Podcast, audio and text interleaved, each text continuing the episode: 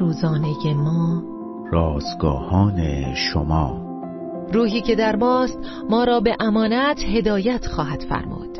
هفتادمین روز از شماره دوم نان روزانه ما، جاده ناآشنا عنوان و مزمور صد و نوزده آیات صد و پنج تا صد و دوازده متن امروز ما از کلام خداست.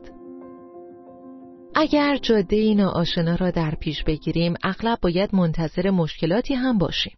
نوجوانی را میشناسم که یک صبح برای رفتن به سر کارش راه دیگری را انتخاب کرد، در حالی که سعی میکرد مسیر خود را از میان خیابانهای ناآشنای شهر پیدا کند، از تقاطعی که علامت قرمز رنگ ایست داشت عبور کرد.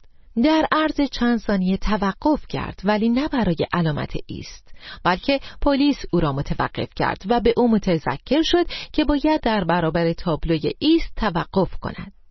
او هشتاد دلار جریمه پرداخت تا این جاده ناآشنا را یاد بگیرد. اگر یک نفر این مرد جوان را راهنمایی می‌کرد، چه اتفاقی می‌افتاد؟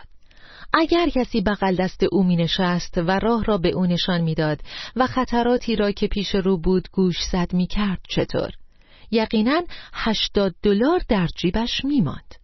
در زندگی نیز ما باید در راه‌های ناآشنایی قدم بگذاریم که ممکن است ترسناک و خطرناک باشند. چه باید بکنیم که دچار اشتباهات غیرقابل جبران نشویم؟ باید کسی را با خود ببریم که راه را بشناسد. نویسنده مزمور به هنگام نوشتن مزمور پنج هشت این را مد نظر داشت: ای خداوند، مرا به عدالت خود هدایت نما و راه خود را پیش روی من راست گردان.